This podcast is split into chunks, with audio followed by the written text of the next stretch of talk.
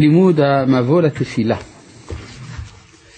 אנחנו בתפילות, בברכות של תפילת העמידה, 18, ואנחנו בברכת המינים, ככה אני מבין, נכון? בברכת המינים. ברכת המינים, מבחינה היסטורית, היא שונה משאר הברכות. הרי, מה? בבקשה.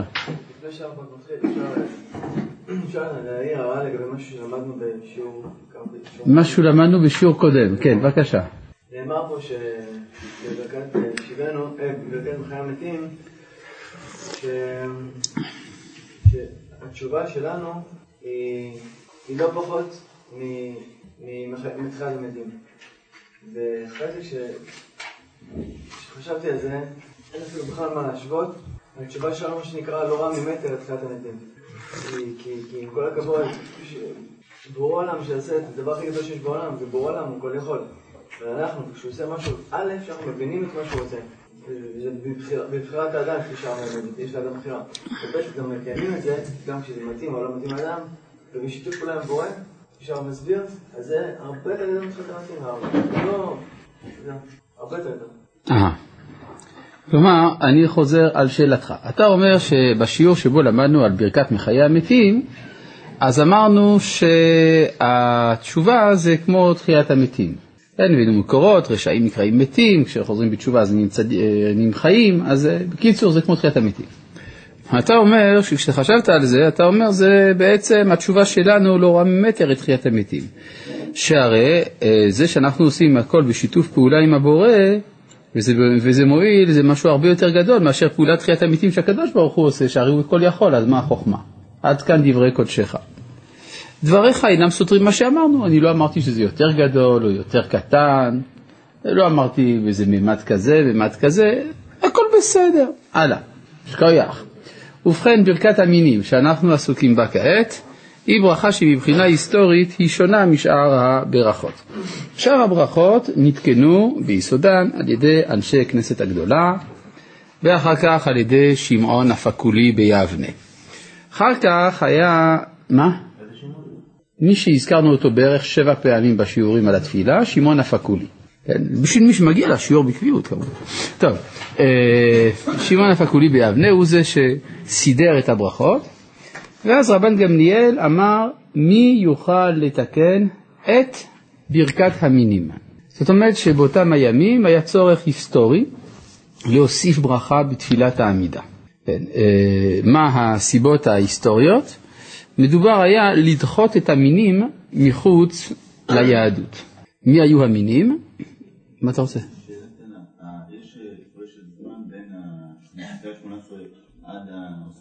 כן, ודאי. אז הפרש הזמנים, אם אנחנו נלך מאנשי כנסת הגדולה עד ברכת המינים, יש לך משהו כמו 500 שנה. 500 שנה היו 18 ברכות. נכון. עכשיו, אם אתה הולך לפי שמעון הפקולי ביבנה, אז לא ברור בדיוק מה ההפרש של הזמנים, יכול להיות שמעט. אבל שמעון הפקולי הרי הוא זה שהחזיר את התפילה לסדרה. כן, אבל היא קדומה, היא באנשי, מאנשי כנסת הגדולה.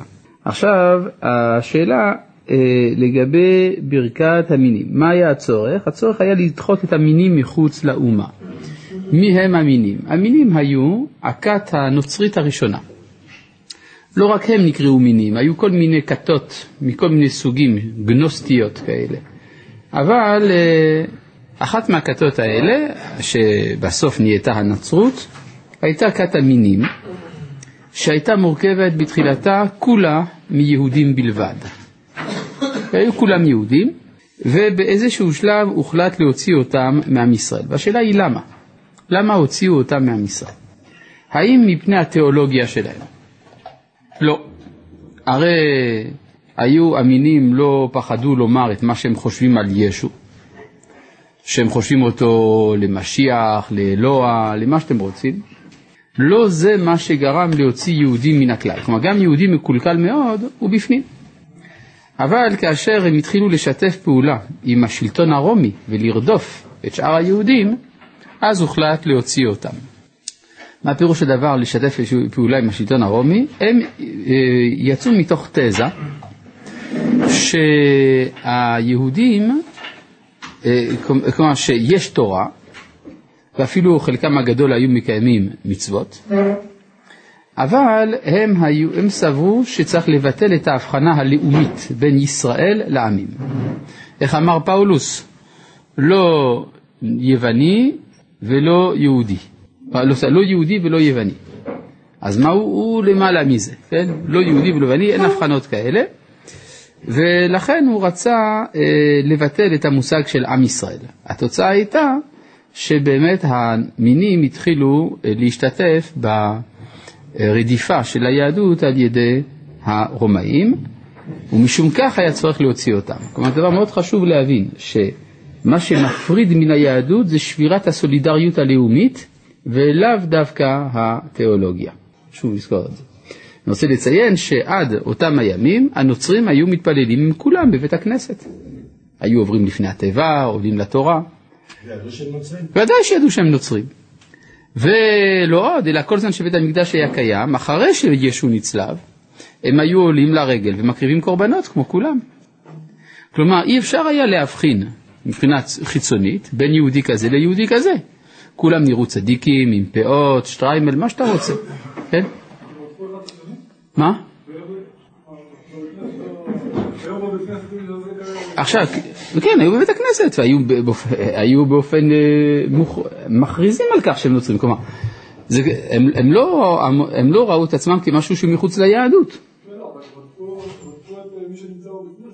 אה, מה זאת אומרת שהם רדפו את מי שנמצא בבית כנסת? הם רדפו, אה, הם שיתפו, כלומר היו רדיפות מדי פעם וכולי, הם שיתפו פעולה. באיזה דרגה של שיתוף פעולה קשה לנו לדעת. אבל הם שנאו את הרעיון של לאומיות יהודית. חלקם היו שטינקרים, נכון. אז בקיצור, מה שעשו, עשו את ברכת המינים. איך ברכת המינים מפרידה אותם? זה דבר מעניין. פשוט מאוד. מכיוון שהברכה מכוונת נגד המינים, אז המינים כבר לא יכולים להיות בבית הכנסת. וכי הוא יענה אמן על ברכה שהיא נגדו, וכי יעלה לתיבה ויגיד ברכה שהיא מכוונת נגדו. כלומר, אה, התקנה של ברכת המינים היא זו שגרמה להם להקים להם כנסיות, וככה נפרדה הנצרות מן היהדות. ערבית לא הייתה לו בעיה. אה? ערבית לא הייתה לו בעיה. ערבית לא הייתה לו בעיה. כן, זה נכון. אבל תפילת ערבית רשות. כן. אה, שאלה שלא במקומה. האם הרב ייתן זמן לשאלות בהלכות פסח, אם כן מתי? לא. אין לי כוונה לתת שיעור על הלכות פסח. יש הרב אנטבי והרב רענן ביגון גם ביום העיון ייתן על זה שיעור, ולכן אני לא מתכוון לעשות את זה. אני מעביר אה, שיעור בבית הכנסת שלי בשבת הגדול, שבו אני גם מתייחס להלכות פסח, אתה רוצה, תבוא לשבת אצלנו. עכשיו, שאלה הבאה, אם כך, ראשוני הנוצרים, אם היו כאלה, שלא היו מויסרים, לא הוצאו, מה בתיאולוגיה הנוצרית בהגדרה הוא אנטי-לאומי יהודי? לא, הוציאו את כל הנוצרים בגלל שהם הזדהו עם רדיפת היהדות. עכשיו, מה בתיאולוגיה הנוצרית הוא בהגדרה אנטי-לאומי יהודי? פשוט, הנצרות, זה מה שהיא טוענת. הנצרות טוענת שצריך לבטל את ההבחנה בין ישראל לעמים. בסדר? כל העמים כולם קדושים, ולו רק בכך שיאמינו בישו. כן. למה מברכים את אנחנו מברכים את הברכה הזאת? כי היא נתקנה, מה זאת אומרת? העבר. אה, אתה אומר שמאז שהנצרות יצאה מהיהדות, אז זהו, נגמר, כבר אין צורך. אז זאת ברכה שמכוונת נגד כל מי שמתאים להגדרה הזאת. מי מתאים להגדרה הזאת? מסביר הרב באגרותיו לבריאות ובמאמריו. שהכוונה לכל מי שהוא שונא את האומה בחפץ ובפועל. גם באיגרת הקנה. מה? הוא צריך... יכול להיות שיש, אם אין אז מה, אבל יש גם, יש גם. כן, למשל, מועמר קדאפי, הוא שונא את האומה בחפץ, בפועל הוא גם עושה מעשים נגדה, נכון? והרי אמו יהודייה, אז אם כן, לפי ההלכה, הוא, בכ... הוא יהודי והוא בכלל המינים, נכון? מה? אה, ודאי, מדובר ביהודי ששונא את האומה בחפץ ובפועל. כן. אם הוא שונא דתיים זה לא נקרא. הוא לא שונא את האומה, הוא שונא את הדתיים. כן, שלא יהיה טעות. לא ידעתי שאפשר להשלים איתו מניין. מה? לא ידעתי שאפשר להשלים איתו מניין. למה שאי אפשר יהיה להשלים מיהודי מניין? לא, לא ידעתי שאפשר להשלים. שאי אפשר או שאפשר? אפשר. ודאי שאפשר, למה לא? אה, עם, אה, אה, עם קדאפי? לא, אי אפשר להשלים איתו מניין כי הוא מן המינים, זה בדיוק העניין. כן. אה, יש עוד כמה כאלה שמתנדבים פה ושם, אתם רוצים רשימה של שמות? לא, לא רוצה רשימה, אני יכול לתת לך כמה. זה לא ארוך. כן, טוב, בקיצור. אז זה נקרא אה, אה, מינים. כן. אלה שבשואה, שיש להם קירוב, מה הדין שלהם? אה, מוסרים? מוסרים באופן כללי, האם המוסרים הם בכלל זה? אה, לא ברור בדיוק, יכול להיות, יכול להיות שהם בכלל זה, כן. מי שמוסר את ישראל לגויים, כן, יכול להיות. טוב, אז בקיצור, למלשינים, הברכה הזאת היא ברכה שמבחינה היסטורית יש לה רקע מאוד ברור. הבעיה היא, לא- מה שלא מובן זה האופן שבו היא נתקנה. רבן גמליאל, שהיה אז נשיא הסנהדרין, אמר, מי יכול לתקן את ברכת המינים? אם אתה אומר את ברכת המינים מבחינה דקדוקית, זאת אומרת שברכת המינים כבר ידועה. אתה כבר יודע על קיומה. מה? כן, זאת אומרת שזה כבר ידוע, אז מה זה יכול לתקן? סימן שהיא עוד לא קיימת. אלא, מה? כן, אבל מה זה את ברכת המינים? הרי היית צריך להגיד מי יוכל לתקן ברכה למינים או נגד המינים, אבל לתקן את ברכת, משמע שהברכה כבר קיימת. כן, מה אתה אומר? אה? זה- משהו שכבר לדעתי תיקנו אותו רגע, בפוטנציאל. יש מאחוריך מישהו שרוצה להגיד, כן. למה ברכה ולא קללה בעצם? ברכה, אתה אומר ברוך אתה השם. כן, אבל זאת אומרת השורש שלה זה מין... אה, זה ברכה, זה ברכה של קללה. כן? זה מעניין הדבר הזה. איך יכול להיות ברכה של קללה? טוב, זה גם כי חלק מהתשובה. מה אתה אומר, וכל הזדים כרגע יאבדו, וכל אויבי עמך מהרה יכרתו, והזדים מהרה תעקר, ותשבר, ותמגר, ותכלם, ותשפילם, ותכניהם, מה זה? זה ברכות זה? לא, אבל יש, הרב בעצמו אמר שפעם, אחת הדרכים לעשות שלום, אחת הדרכים לאהוב, זה גם דרך אה, להילחם עם האויבים. אה, בסדר, זה קללה או לא? צד האמת לא. אז זה אומר שאין קללה בעולם כלל. לפי דבריך המושג קללה לא קיים. מדברים- כשאנחנו מדברים על עולם אידיאלי, אז אני שואל אותך, האם יש קללות בעולם או לא? לפי דבריך לא. יש, יש. אה, יש, אה, בסדר, אז אם ככה זה יכול להיות פה, בסדר. לא להתבלבל, כן? כמו למשל, הכל לטובה, אין הכוונה שהכל טוב. טוב, בקיצור, הסיפור הזה היה סיפור כואב, אבל צריך להבין איך רבן גמליאל אומר ברכת המינים, פשוט מאוד. הברכה הייתה ידועה מראש. כלומר, כשאנשי כנסת הגדולה תיקנו 18 ברכות, הם נתנו מקום גם לברכת המינים, בשעה שנצטרך. כי הרי לא ייתכן שייבנו נתיבים, כלומר שתהיה ברכה סתם ללא שיהיה נתיב רוחני מאפשר- המאפשר אותה. לכן מראש, ברגע שאנשי כנסת הגדולה היו צריכים לתקן 18 ברכות, נצפה כבר הצורך לעשות ברכה כנגד המינים בבוא הזמן. נכון, המינים עוד לא הופיעו, אבל כבר היה צפוי שיופיעו. למה? בגלל סילוק השכינה בבית שני. הרי בכלל, כל הצורך בכלל לתקן ברכות בא מפני סילוק השכינה. מאחר והשכינה לא מצויה, אני לא יודע באיזה מילים להשתמש, אז אני זקוק לנביאים שיגידו לי מהם המילים שצריך להשתמש בהן. ולכן ברור שבעולם שבו השכינה מסולקת, אמינות תופיע, ולכן היה צריך, אז לכן מראש הניחו האנשי כנסת הגדולה מקום לברכת המינים. כשמגיעה ההזדמנות ההיסטורית, שואל רבן גמליאל, מי יכול לתקן? כן, בבקשה. אמר בהקשר אחר ש- כאשר כשיש סילוק של שכינה אז באופן אוטומטי כאילו התיאולוגיה, כאילו עולם הפילוסופיה כאילו צמח, נכון? אז בעצם השורש של המינוי זה בעצם כן תיאולוגיה מצד אחד, מצד שני, אני לא, אני לא עושה, אני לא מבין. אתה אומר שאני אמרתי שברגע שהסתלקה השכינה, מתי צצו הפילוסופים? הפילוסופים, לא התיאולוגים. אז זה לא איזשהו שורש תיאולוגי אה, מלבד? ודאי, נו, יש יסוד תיאולוגי לנ- לנצרות, מה הבעיה? מה... מצד שני- תמיד הייתה לה כלפי עם ישראל, כאילו מאיפה זה בא? הש- שנאה תמיד הייתה מה ש... רגע, רגע, רגע, יש כמה סוגים של שנאה. השנאה שהייתה בינינו לבין האומות בבית ראשון הייתה שנאה פוליטית. זה אומה מול אומה, בסדר? מה שקורה בימי בית שני ואילך זה משהו אחר לגמרי. כן, זה כבר לא על אומה נגד אומה, זה משהו רוחני. כן, יש יש איזה שורש תיאולוגי קצת יותר. בוודאי, נו אז מה. כן, אבל אנחנו לא מוציאים מישהו מכלל ישראל, אלא אם כן הוא שובר את הסולידריות הלאומית. בסדר? יהיו דעותיו אשר תהיינה. כן. אה. אה, מה הסיבה שכאשר מסתלקת השכינה מופיעים המינים? אתה אומר שלא הבנת, פשוט כי אני לא הסברתי. אבל אני אסביר לך, אם אתה כל כך רוצה. מה האמינות אומרת? האמינות אומרת, קודם כל, עם ישראל הפסיק להיות עם נבחר, נכון? זה הגיוני, סילוק השכינה, זה לכאורה נראה כמו ביטול הבחירה, יש מקום לאמירה הזאת. דבר נוסף, מה המשמעות החווייתית של סילוק שכינה? שאלוהים מת, עד אז הוא היה חי, ועכשיו הוא מת, נכון? איך העולם מגיב לתחושה הזאת שהאלוהים נעלם?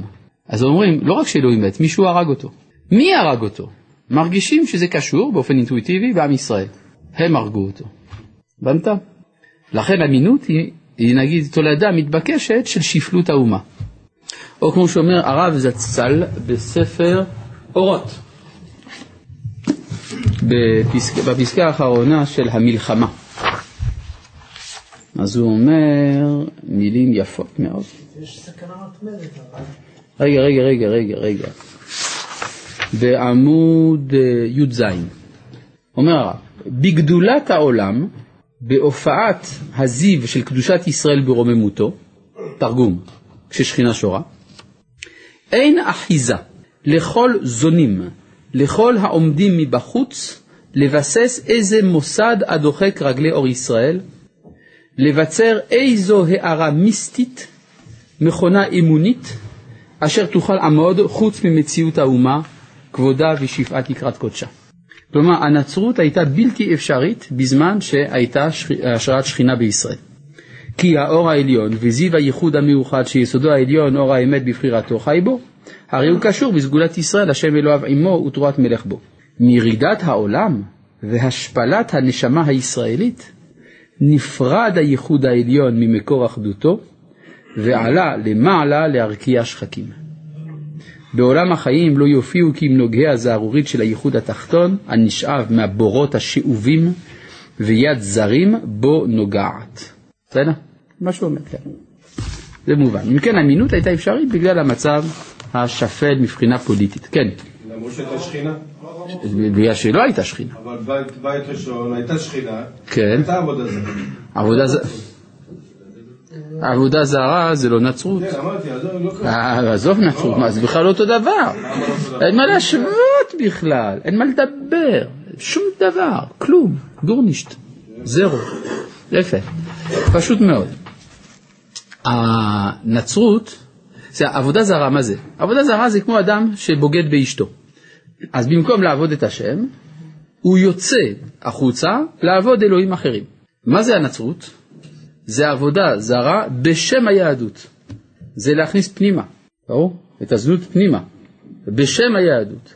וזה לכן הרבה יותר חמור, גם יותר חזק. הבנת?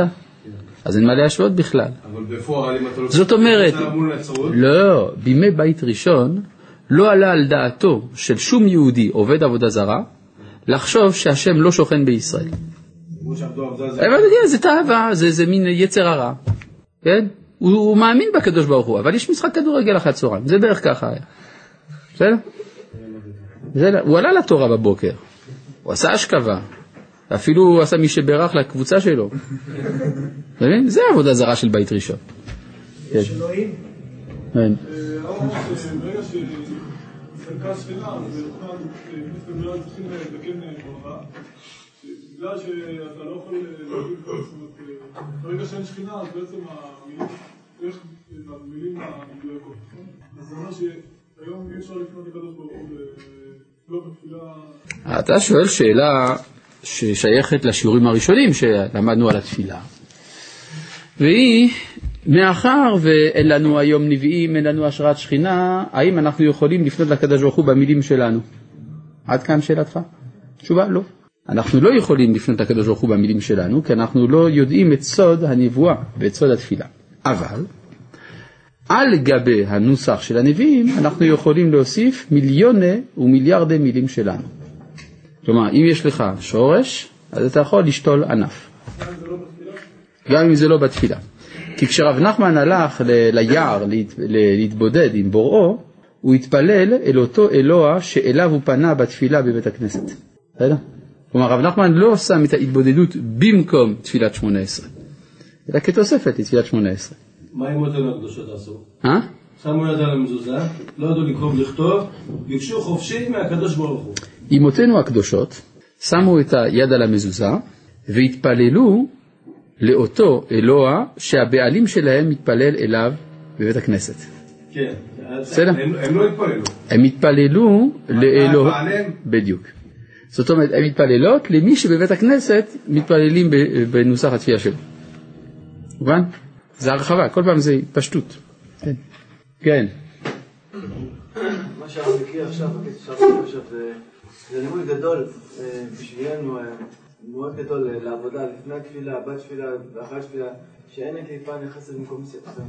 אין קליפה נכנסת אלא במקום חיסרון. אנחנו דואגים רק להיות מלאים, אז הקליפה לא יכולה ללכת בנו. המקור זה באורות, המלחמה, פסקה י', עמוד י"ז. בסדר? כן. לא הבנתי בדיוק את הקשר, למה אלוהים מת עם האומה הישראלית היא שפלה? אם האומה היא שפלה, האלוהים חי, מעניש אותם, ועובר לאומה אחרת.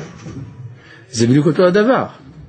כלומר, הרי קודם כל מה ההאשמה של, ה- של הנצרות כלפי היהדות? שהיהודים הרגו את אלוהים, נכון? זה הטענה הראשונה.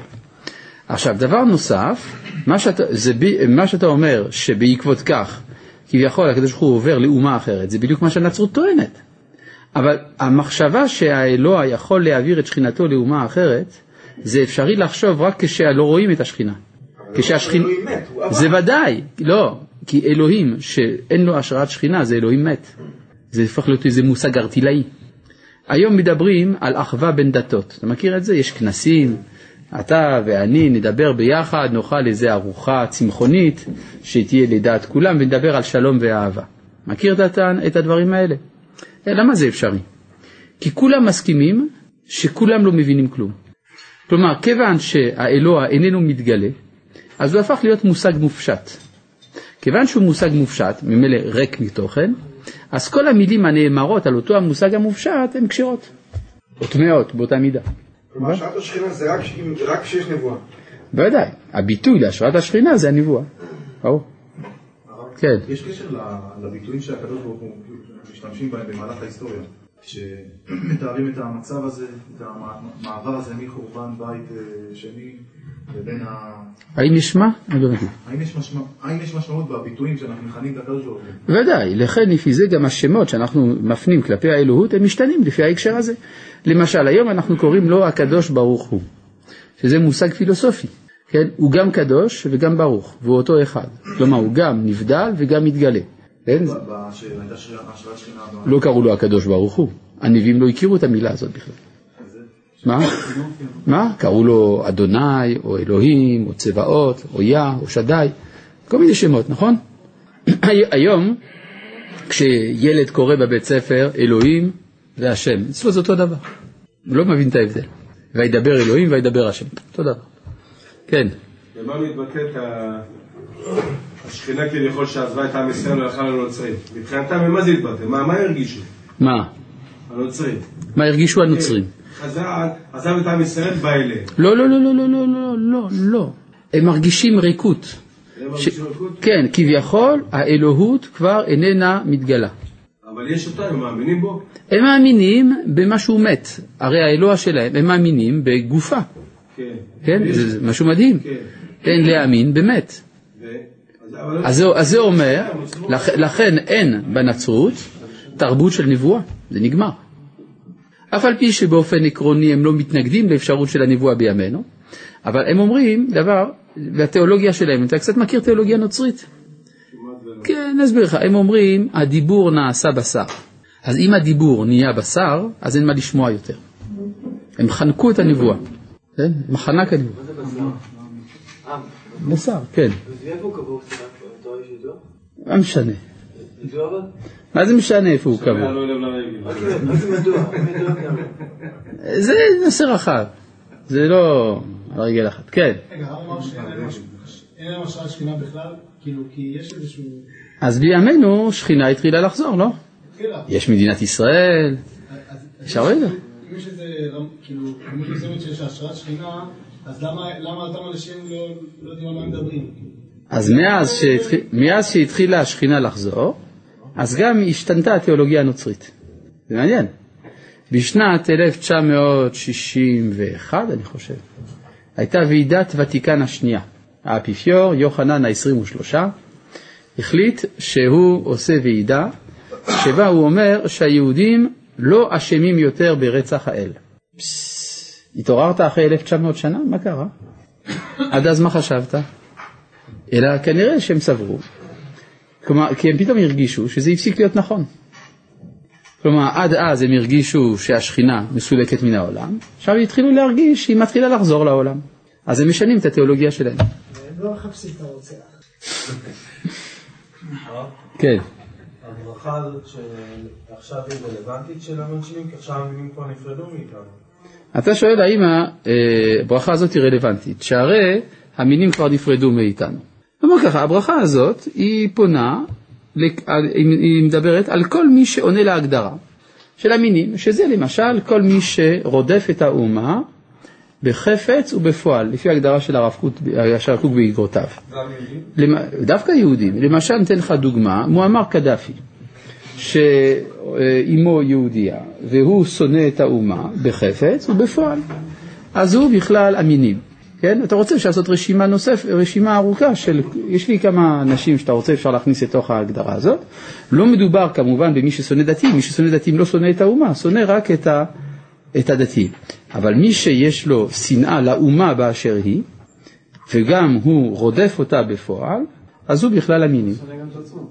ומילא גם שונא את עצמו, נכון. הוא חייב להיות יהודי. אה, זה בעיקרו נאמר על יהודים, כן, נכון, נכון. ודאי שאנחנו בדרך אגב גם מתפעלים נגד אויבינו בדבר הזה, אבל אז המינים זה משהו שבא מבפנים. לכן הברכה הזאת היא כן רלוונטית. כן?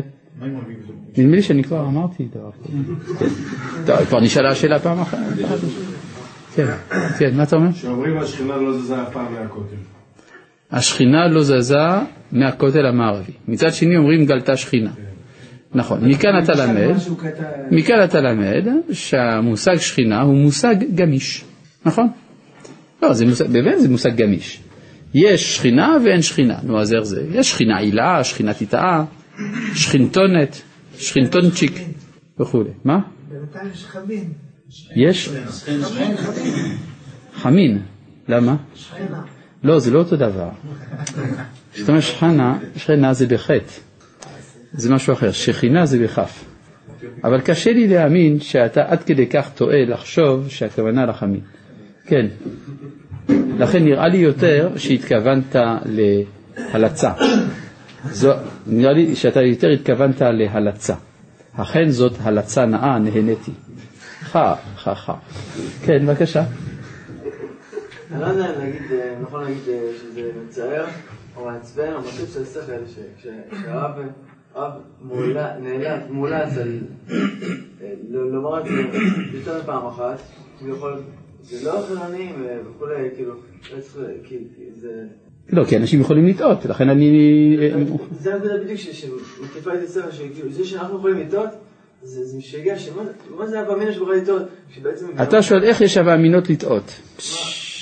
לא, כן, זה פה, אבל- אבל- ספיר וקשקשת, קושיות, שיש לה, ככל שיש לאדם יותר קושיות, מסביר הרב אשלג, זה גוף הסימן טהרה, זה סימן טהרה, אם הוא מקבל, בסדר, אבל אם יש לו קושיות ולא, זה עצמו סימן טהרה, אז אנחנו צריכים להפוך את כל המנגונים במוח, להבין שאם אני בא לקרב את חבר שלי, כמו שבעצמם... בקיצור, רגע, מה אתה רוצה להגיד? שאתה מתרגש? לא, זה כל היום. בסדר. אבל לא, אה, אה, למה, למה, קשה לי, מה- במכון מאיר, למה הרב צריך להגיד את זה כמה פעמים? לא... למה אני צריך להגיד את זה? לא, מכון מיר אני לא צריך להגיד את זה, אבל אני מדבר גם אל האינטרנט, אל העולם כולו. כן. שלום כבודו, מה ההבדל בדיוק בין הכל לטובה להכל טוב? זה לא הרעיון שהכל טוב, הוא פשוט אנחנו לא מסוגלים לראות את זה כרגע? אין הכוונה לעבירות שאדם עושה, אלא לדברים שקורים לו. טוב, בן אדם, אה, אני יודע, אה, נפל עליו פטיש אה, ש- 30 קילו על האצבע של הרגל. אומרים לו, זה טוב. לא, זה רע. לא, הרב, זה מוכרח שזה טוב. חז"ל חולקים עליך, הם לא אומרים שזה טוב, הם אומרים זה לטובה. זה סליחה, סליחה, סליחה, אני לא יודע בורא עולם, אני יודע חז"ל, אני אדם מאוד מצומצם. חז"ל אמרו הכל לטובה. אם אמרו לטובה, סימן שזה לא טוב. אבל זה- הבנתי, אבל אני אדם יותר- מצומצם, ואני אומר שאם אם חז"ל, אותם חז"ל אמרו שהבורא הוא טוב מוחלט, זה אמרו מאיפה פעם, נכון? ודרכו של טוב לדעתי יותר נכון, אין נותן מה שאין בורא, טוב, אין בורא, הוא לא יכול לתת רק כי אין בורא, אז פשיט, וכל פעולה, כל, כל משהו שיוצא בעולם זה רק יוצא ממנו, כל פעולה וכל כוח, לכן מוכרח שזה ממנו טוב. זה שלנו זה נראה לא נעים, אתה אומר, יצא ממנו טוב, מאה אחוז. יצא ממנו טוב, זה כוונה שיהיה טוב. אז זה רע, לא, באותו רגע זה טוב בצד האמת. לא יעזור לך. שמעתי טענה שגם בימינו כל אדם עלי אדמות זוכה להתגלות פעם אחת לפחות בחייו. הוא חווה חוויה ודאית של מצב שהשם עונה לפני, לפנייה שלו. ובאמת מדי פעם שומעים על מצב כזה. זה נכון? מה המקור לזה? יש דברים כאלה. כן, יש דברים כאלה. הלאה. תודה רבה. מה המקור? במציאות. ברוך תהיה, יעבדוך עמים. כן. אה, אז אם כך, אנחנו חוזרים פה לנושא של המינות. כן, אז הברכה הזאת, אה, כפי שאמרנו, היה לה מקום כבר מקודם. יש בגמרא, שלמשל שואלים מה המקור ל-18 ברכות שבתפילת 18, אומרים זה כנגד 18 אזכרות שבקריאת שמע. כן? יש יש 18 מקומות בקריאת שמע, ששם מוזכר שמו של הקדוש ברוך הוא. או שם השם, או שם אלוהים, או אלוהיכם, כתוב 18 פעמים. שואלת הגמרא, ומה עם ברכת המינים? עונה כנגד אחד, שגם אחד זה שמו של הקדוש ברוך הוא. כי הרי המינות פוגעת באחדות, היא טוענת לשילוש, אז ברגע שהיא טוענת לשילוש, אז היא כבר לא באחדות. ואם כן, רואים ששם אחד, מצד אחד זה שמו של הקדוש ברוך הוא, מצד שני זה לא אזכרה. אז זה כאילו שמראש הכינו את האפשרות. אני אסביר גם איך זה קשור למספר 19, אבל לפני כן. אם הנוצרים לא מאמינים כבר בנבואה, מדוע ייחסו לז'אן דארק שמיעת קולות משמיים וכדומה? אני לא אמרתי שהם לא מאמינים בנבואה. אני רק אמרתי שאצלם הנבואה נחנקה. כי מאחר וכל היחס שלהם אל האלוהות הפך מיחס אל הדיבור ליחס אל הבשר, אז הדיבור הפך להיות חסר משמעות.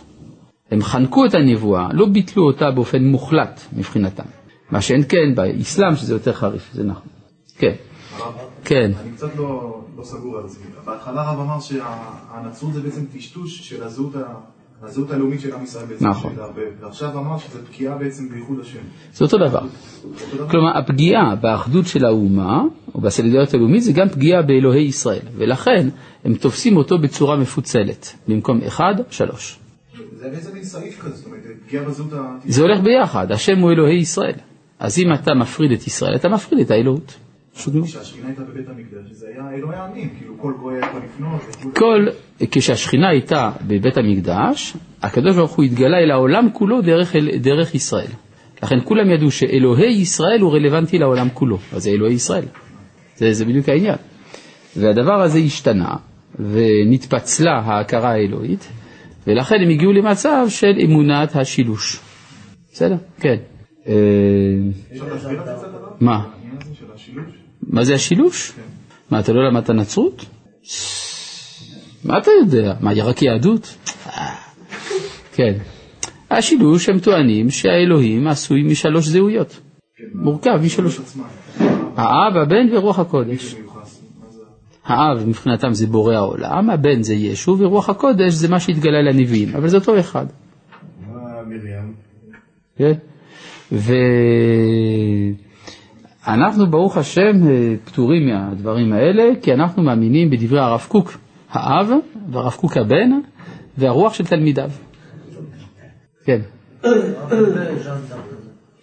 אה, אנחנו לא שם מתפצלים לכל הכיוונים. הוא שאל על מרים, אתה שואל על ז'אן דארק, אמרנו יאללה, כמה כבר אפשר. אתם רוצים שיעור בתיאולוגיה נוצרית? בבקשה, נעשה שבוע נצרות במכון מאיר, נלמד, כן? מה? נביא לכאן כומר, אחד קתולי, אחד אורתודוקסי, אחד פרוטסטנטי, משהו כזה שיהיה מעניין. כן. אה? אה, מתאים, אה? כן, שלושה. כן. אתה רואה, אפשר להביא הכל, כן. כן, אבל, אז זה כבר לא יהיה מכון ללימודי היהדות בישראל. זה, זה יהיה משהו אחר. טוב, אה, אז אני רוצה לחזור לנושא. יש בתפילה 19 ברכות. מה זה הסיפור הזה 19 או 18? 18 זה כמה אם מפרקים לגורמים? זה 9 כפול 2, נכון? 9 כפול 2. כלומר, יש 9 ועוד 9, זה יוצא 18. שאלה, בכמה מאמרות ברא הקדוש ברוך הוא את העולם? עשרה מאמרות, נכון? אז יש עשרה מאמרות שבהם הוא פונה אלינו, ועשרה מאמרות שאנחנו פונים אליו. אז כמה ברכות צריכות להיות בשמונה עשרה? עשרים. צריך עשרים ברכות, נכון? משום מה יש רק שמונה עשרה, פשוט מאוד. כשהקדוש ברוך הוא אה, אומר את המאמרות, איפה הם מופיעים המאמרות האלה? איפה מצאתם את המאמרות האלה? בתורה, נכון? מה הראשון? בראשית. מה השני? ויאמר אלוהים. מה השלישי? ויאמר אלוהים. ערבי? ויאמר אלוהים. כלומר, יש תשעה שכתוב בהם ויאמר אלוהים, הראשון בראשית. מדוע לא כתוב בהתחלה ויאמר אלוהים? למה המאמר הראשון מופיע בצורה סתומה? לא יודעים? אני אגיד לכם. כי אין לו עם מי לדבר. ויאמר זה לומר למישהו. מה? זה נכון. אז לכן, לא- כשאין עם מי לומר, אז לכן אפשר לכתוב ויאמר. לכן בראשית. זה מאמר כלפי עצמו. לכן, מה? אה, ב"ויאמר אלוהים יהיה אור", הוא דיבר עם הראשית. בראשית ברא אלוהים. אומר המהר"ל, הוא ברא את הראשית. אחר כך, הוא שוב השפיע על הראשית. לכן ויאמר אלוהים לראשית יהי אור. זאת אומרת, העשייה שאנחנו מבינים זה בעצם מאמר של הקדוש ברוך. אני לא יודע על מה אתה מדבר, אני רק אומר פשוט דבר פשוט, אני אומר, דבר, אני, אני יש קטן להבין, כיצד. כן, ויאמר אלוהים, הוא אמר למישהו, למי הוא אמר? לראשית. זהו, פשוט. לכן, לנו יש מתוך עשרה מאמרות רק תשעה נגלים. הראשון לא גלוי. לכן כל היחס של הנבואה והתפילה הוא תשע ועוד תשע. תשע ועוד תשע זה יוצא שמונה עשרה. אז מה זה אמינות? זה הפגיעה בבראשית. לכן יש ברכה 19 שהיא אפשרית. בייחוד. כשיש כן, פגיעה בייחוד, אז מופיעה ברכת המינים. לכן יש 19 ברכות. מובן? שזה אנחנו אומרים אליו או שהוא אומר לנו? לכן אנחנו פונים אליו. גם בכוונותיהם של חכמי הקבלה, אתם יודעים, יש בסידורים, אה, במיוחד של עדות המזרח, אה, בכל ברכה וברכה, המדפיסים של הסידורים של עדות המזרח הוסיפו ניקוד לשם הוויה. שמתם לב לזה? כן, פעם בפתח, פעם בסגול, פעם בצרה, פעם בקובוץ, כל מיני כאלה, נכון? זה כנגד מה? כנגד ספירות, כן, המאמרות שבהם הקדוש ברוך הוא ברא את העולם. יש רק מקום אחד שבו יש קמץ, זה בברכת המינים. כי הקמץ הוא מכוון כנגד הכתר שהוא המאמר הראשון. בסדר? אז שם הוויה בקמץ זה רק בברכת המינים בסידורים של עדות המזרח. תן מי שרוצה, כן. כשאומרים שהוא דיבר, דיבר מה? לראשית, מה? זה הכתר, כן. מה אתה אומר? הוא דיבר לראשית, הכוונה זה הוא דיבר ליש מהעין? הוא דיבר אל העין. הוא דיבר לעין. כן. מה הכוונה שהברכה הזאת היא כנגד הראשית? כי זה בדיוק העניין. במה פוגעת הנצרות? בראשית. לכן שמה יש אפשרות של ברכה 19, וזה פרדוקסלי, תשעה פונות אלינו, עשרה בחזרה. כן? כשצריך לטפל במינות. אז שמה יש קמץ, תשימו לב. כן, עכשיו אה, בואו נחזור ל... אה, מה אתה רוצה? קוראים לזה ברכת 18? קוראים לזה ברכת 18 כי זה השם המקורי של הברכה, של התפילה. אה? אם הוספנו לזה עוד ברכה, לא אם הוספנו לזה עוד ברכה, האם לא צריך לשנות את השם? נאמר שכן. נגיד שכן, נו אז מה? לא שינו. מה זה משנה? תשמע, היהודים הם שמרנים. אז לא משנים שום דבר. אה, יש כל מיני דברים שמשנים, אבל... ואף על פי כן. מה? הרבה שמות יש לתפילה. תפילת עמידה, 18, נכון. אף אחד לא קורא לזה ברכת ש... תפילה, נכון. אגב, יש יום אחד, יש בכל זאת מצבים שכן אומרים 20 ברכות. מתי? בצום. בצום. בצום. כן, מוסיפים עוד ברכה בין גואל לרופא. נכון? העונה לעמו ישראל בעת צרה, הוא העונה ביום צרה, הוא העונה בעת צרה, לא משנה. כן? אז זאת אומרת שיש ברכה עשרית גם כן קיימת. נכון? בתענית הקדוש ברוך הוא עונה בכל מקרה. אז גם מה שלא מתגלה, מתגלה. אז זה עשרים. כן. מה? נראה לי, זה לא נראה ככה פרדוקסלי, זה נראה דווקא הדבר הטבעי, מכיוון שתשע מלמעלה למטה, אז לכאורה תשע כנגד, אנחנו לגבוה על הבורא, אבל עוד נ"ב, כי בעצם אנחנו תלויים בו ולא באנו, ולכן אני בא פתאום אתה בן תלוי בך, דרג נ"ב, מוסיף את ה-19 את ה... בסדר. נראה טבעי, זה לא... לא- אוקיי, מקבל. ובכן, רבותיי היקרים, אנחנו ממשיכים עכשיו בהבנת ברכת המינים. אה, קביעת הברכה נעשתה על ידי רבן גמליאל, שפנה אל החכמים ואמר, מי יוכל לתקן את ברכת המינים? נתנו חכמים עיניהם בשמואל הקטן, ושמואל הקטן הוא זה שתיקן את ברכת המינים. נשאלת השאלה למה היה קושי, ולמה דווקא שמואל הקטן. הקושי היה כפול לפי המפרשים. הקושי האחד הוא, איך אפשר לתקן ברכה כשאין יותר נביאים? הרי הברכות נתקנו על ידי אנשי כנסת הגדולה 100%, אבל עכשיו אין לנו אנשי כנסת הגדולה, אין לנו נביאים, אז איך אתה יכול לתקן ברכה? איך, איפה רוח הקודש פה? זו הייתה הקושיה הראשונה. הקושיה השנייה הייתה, וזו קושיה הרבה יותר בעייתי. לא, הבעיה הייתה הרבה יותר עמוקה, זה קללה בסך הכל. כי זאת ברכה של קללה, ברכה של שנאה. וכאשר אתה בא לתקן ברכה של שנאה, אתה צריך שהכוונה שלך תהיה כזאת שהיא ת, שתכוון את הברכה ביסודה רק כלפי אלה שראויים לשנאה הזאת.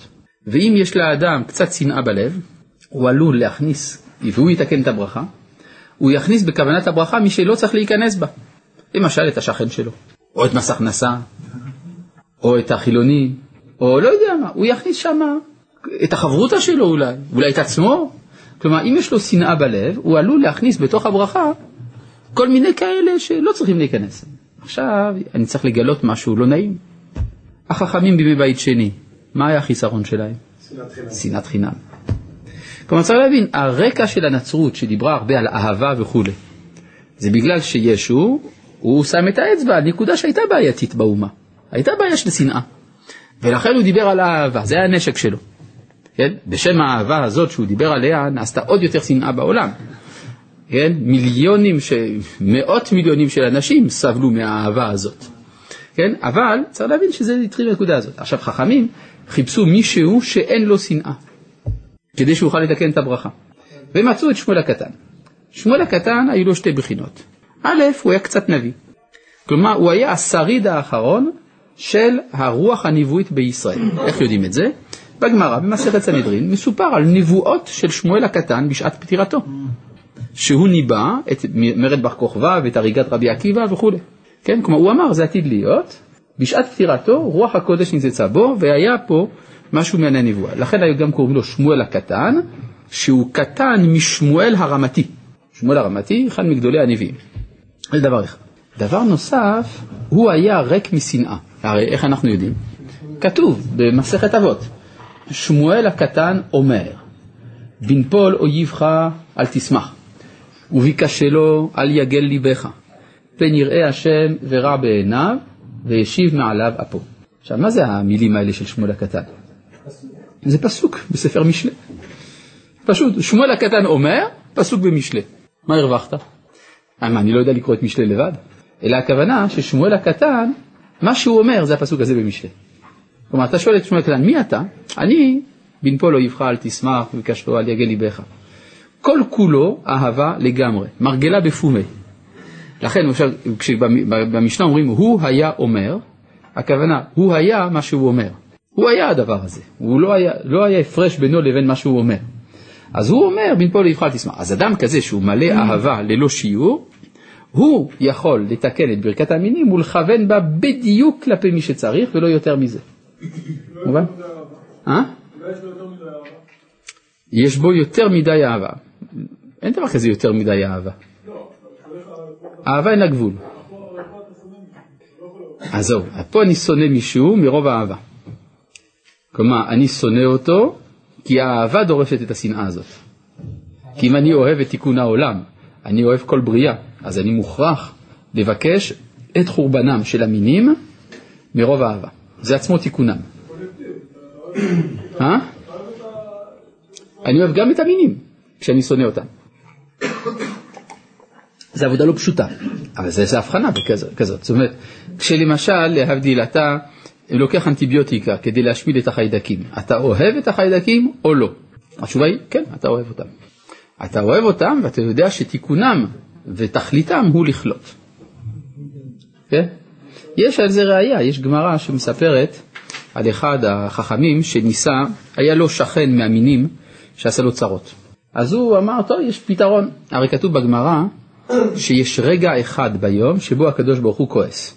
והרגע הזה הוא הרגע שבלעם היה יודע לחשב אותו כדי לכלות את עם ישראל. הוא, הוא חיכה לרגע הזה כדי להגיד במילה אחת, כלם, והיה גומר את עם ישראל. רק שבאותו יום הקדוש ברוך הוא לא כעס. ואיך יודעים מהו הרגע? זה פשוט מאוד, זה לקראת הבוקר, יש, אתה צריך לקחת תרנגול ולשים לב כשהקרבולת שלו נהיית לבנה. אומרת הגמרא, זה הרבה פעמים קורה שהקרבולת של התרנגול נהיית לבנה. אומרת הגמרא, כן, אבל תמיד נשאר כמה חוטים אדומים. אבל יש איזה רגע אחד ביום שאין שם שום אודם, כולו לבן, זה הרגע שבו הקדוש ברוך הוא כועס. אז מה עשה אותו אמורה, שהיה לו שם איזה שכן נוצרי שעשה לו כל מיני צרות?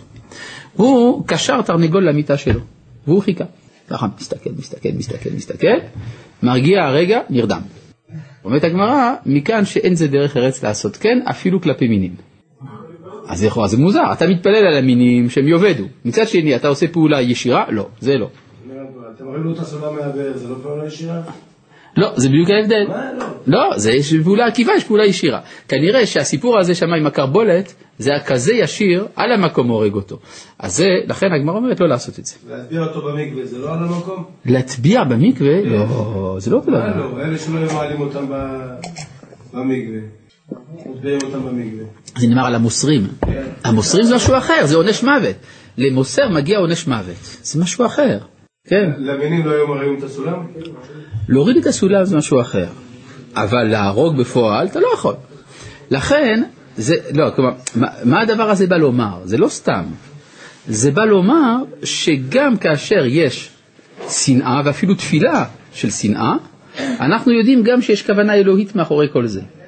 כן, הרי הרמב"ם אומר, דווקא הרמב"ם מאוד מפתיע בזה. הרמב"ם שואל למה יש נצרות בעולם? כן, ככה שואל הרמב"ם בהלכות מלכים, במהדורה הלא מצונזרת. כן, הרמב"ם שואל למה יש נצרות בעולם? מה הוא עונה? זה מקדם את המשיח. איך זה מקדם את המשיח? זה מרגיל את האנושות למושגים תנכיים. לכן הקדוש ברוך הוא נתן לזה להתפשט, כדי שדברי הנביאים יתפשטו בעולם, כך שכאשר יתגלה משיח צדקנו במהרה בימינו, העולם יבין על מה אנחנו מדברים בכלל. כך הוא אומר, נכון? זאת אומרת, אתה בפועל נלחם, והקדוש ברוך הוא עושה את העבודה שלו גם. יש גם זה וגם זה. כן, מצאנו ענווה פסולה כמו של רבי זכריה בן אבקולס. לפיכך גם במידת האהבה תיתכן הפרזה מקלקלת. נו, זה בכלל לא אותו דבר. לאהבה אין גבול, ומכיוון שאין גבול לאהבה, לכן היא צריכה גם ביטויים מעשיים של שנאה. אבל השנאה היא לא באה בגלל שהגבלתי את האהבה, אלא לפעמים השנאה היא המימוש היותר מעמיק והיותר רציני של האהבה. אהבה שאיננה מסוגלת להעניש, אהבה שאיננה מסוגלת גם לחסל לפעמים, זאת לא אהבה אמיתית, זה שנאה. אם אתה תגיד לאדם, תשמע, אתה חולה מאוד, אבל אנחנו לא ניתן לך אנטיביוטיקה כי צריך לרחם על החיידקים המסכנים שהורגים אותך, זה רשעות, זה לא אהבה. אז מפני האהבה ניתן לו אנטיביוטיקה שתהרוג את, ה, את החיידקים המסכנים שאני כולי, אה, כולי, כולי רחמים עליהם. כן, כן. שנאה או גרה זה לא מאהבה? לא, השנאה זה לא ההפך של האהבה. זה תלוי, באיזה מובן אתה מבין את זה, כן? אבל השנאה יכולה להיות הביטוי של האהבה, כן. אני אספר לך סיפור. היה יהודי אחד, רב אריה לוין, נפטר לפני 40 שנה.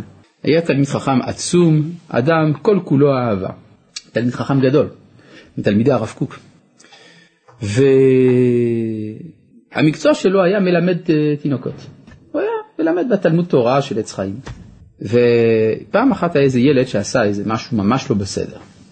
בא אליו רב אריה לוין, מרים את היד כדי לתת לו סטירה, ומשאיר את היד באוויר, מחזיר אותה ולא עושה כלום, יוצא החוצה.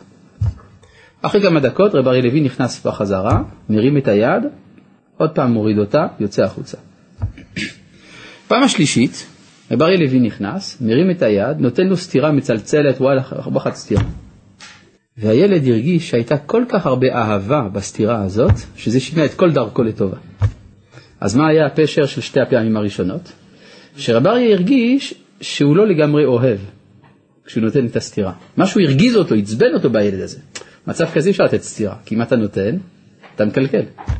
צריך לחכות שאני אהיה מלא אהבה ואז אני אתן לו. בסדר? בבקשה.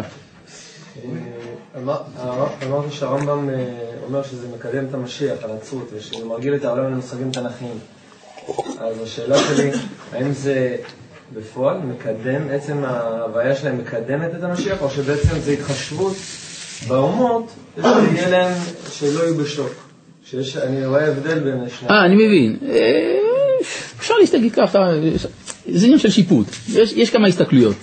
האם הנצרות בפועל קידמה משהו או לא קידמה? זה מה שאתה שואל. האם יש להם תפקיד בביאת המשיח, או ש... אני מבין, יש אה, עמדות שונות בעולם הרבני כלפי זה. יש כאלה שאומרים ככה, יש כאלה שאומרים ככה. אז אה, לא ניכנס לה- להכרעה בדבר הזה. עכשיו בקשר ל... כן. שאמרת לאהבה אין גבול, אני מנסה לקשר את זה לשיעור אחר שאמרת שחסד יש גבול, לאהבה יש גבול, ל- לצד השני ל- לדין. החסד. החסד והדין יש להם גבולות. לאהבה אין גבול. כי האהבה היא הכוונה הפנימית, שעומדת ביסוד כל ההנהגות. חסד זה לא קשור לאהבה. לא, חסד זאת הנהגה. חסד הכוונה ויתור. ולוויתור יש גבול. אבל לאהבה אין לה גבול. אין מדינה לאהבה, יש שיר כזה. אין מדינה לאהבה. לאהבה? את- אני לא יודע, אני לומד רק תורה, אני לא יודע. חסד זאת הנהגה, כן, בדיוק. ואהבה זה... זה הכרה פנימית, כן. בבקשה, יש אה, דיון אצל גדולי ישראל, איזה, האם יש תארים חיוביים לאלוהות? כן, הרמב"ם אומר אין תואר חיובי לקדוש ברוך הוא, הכל דרך השלילה. אתה לא יכול לדעת על הקדוש ברוך הוא מי הוא, אתה יכול רק לדעת מה הוא לא, בסדר? אבל אחד מגדולי ישראל, רבי חיזאי קרסקס, שני דורות לפני גירוש ספרד, בספרו אור השם, אומר שיש תואר חיובי לאלוהות, האהבה. מעניין. כן. לפני בדיוק דיברנו על הבגדים כלולים למעלה פה, ואחת מהטענות הייתה שהם, מוסרים, יש כיום בבני ברק מי שמויסר או משהו כזה, אז נגיד ל- לעקרות או משהו כזה פה בארץ, אז זה גם כן בכלל בשבילם המניעים. רציתי לראות, אז הרב יכול לומר אם זה שטויות ולבנים? או לא? עדיין, דין מוסר, צריך לבדוק. את- את- אתה שואל מה ההגדרות ההלכתיות של דין מוסר. לא, כי לפני שנייה הוא אמר שבודדים כמו קדאפי וכולי, יש פה... הבנתי, אז אתה שואל מה ההגדרה ההלכתית של מוסר. עד איפה זה מתפשט, נכון? עד מה ההגדרה המדויקת. בסדר, אז יש בזה דעות שונות. מה זה משנה כעת? יש גם דין רודף, כן, יש כל מיני. זה עשה קצת בלאגן בשנים האחרונות, הסיפור הזה. טוב, יש לי מה? שאלה. לפני איזה עשר דקות, אחרי שאמרת שחכמי בית שני היה, היה להם, אה, נגיד, שנאת חינם, אז זה, לכן שמואל הקטן היה יוצא דופן במקרה הזה. כן. אחר כך הוספת עוד משפט, נתת דוגמה על האיש שאחריו המצרים הולכים, איך שזה גרם ל... למוות. כן, אני אמרתי שהאהבה שישו דיבר עליה, היא גרמה לשפיכות דמים גדולה בעולם. ואיך אתה מקשר את זה לתקופה? לא, אני לא מקשר את זה לתקופה, אני אומר את זה כעובדה, כלומר שלא נטעה. זאת אומרת, זה שהייתה ביקורת חברתית של ישו כלפי הממסד, הוא אמר, אתם, אה, אין בכם אהבה, יכול להיות שהוא עלה על איזה נקודה, אני, ודאי שהוא אה, הגדיל אותה מעבר לכל פרופורציה, וגם הוא עצמו היה אדם מקולקל, אז זה גם כן לא עזר לו הרבה. אבל אני רק אומר שמה שעל יסוד זה הוא רצה לבנות דת של אהבה, אנחנו רואים מה היו התוצאות של האהבה הזאת. כלומר שזה קשה מאוד, שתי מלחמות עולם זה בכל זאת אה, מהווה מינוס. כלומר שזה כמעט בלתי אפשרי לבנות דת על בסיס כזה? לא, אפשר לבנות דת על בסיס של אהבה, אבל שישאלו אותנו איך עושים את זה, אנחנו נסביר להם. למרות שהוא היה משלנו, כן? הוא היה משלנו? לא בדיוק, הוא היה נגד הסנהדרין, לא. לא בכדי, כן? הוא לעג לדברי חכמים, זה עיקר הבעיה שלו, לעג לדברי חכמים. כן, אז, אה, אז זה היסוד ההיסטורי של ברכת המינים. עכשיו לגבי הנוסח של הברכה, אז אה, רק נגיד איזה הערה קטנה, זאת, הנוסחה, זאת, זאת הברכה שנוסחאותיה רבות מאוד, בגלל הצנזורה ההיסטורית, אז אה, יש כל מיני גרסאות לברכה הזאת, היא הכי משובשת מכולן. אבל יש לנו מכתב יד של הגניזה הקהירית, נמצא נוסח קדום של הברכה הזאת, ושם הביטוי היה ולמשומדים אל תהי תקווה, וכל הנוצרים כרגע יאבדו. כך היה הביטוי המקורי. לא, אצל התימנים גם כן זה. אה, לא, אצל, אצל התימנים נשאר הביטוי משומדים, אבל נוצרים לא כתוב. כלומר, זה היה שריד של הנוסח של התקופה שעדיין הכת, הכת של המינים הייתה קיימת. כן, אבל... אה, ולמשומדים על פי תקווה והנוצרים כרגע... וכל הנוצרים, כן, נכון. כן. ככה כתוב, זה הנוסח הקדום, אבל אף אחד היום לא נוהג בו. עד כאן להיום, שלום.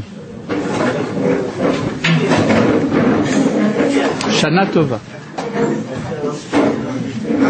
מה השם של הרב מקרצקס? רבי חסדאי קרסקס. הוא חי בספרד? הוא היה בספרד, כן, שני דורות לפני הגירוש. כתב ספר אור השם, אחד מהספרים החשובים, לא רק ביהדות, אלא בפילוסופיה העולמית בכלל.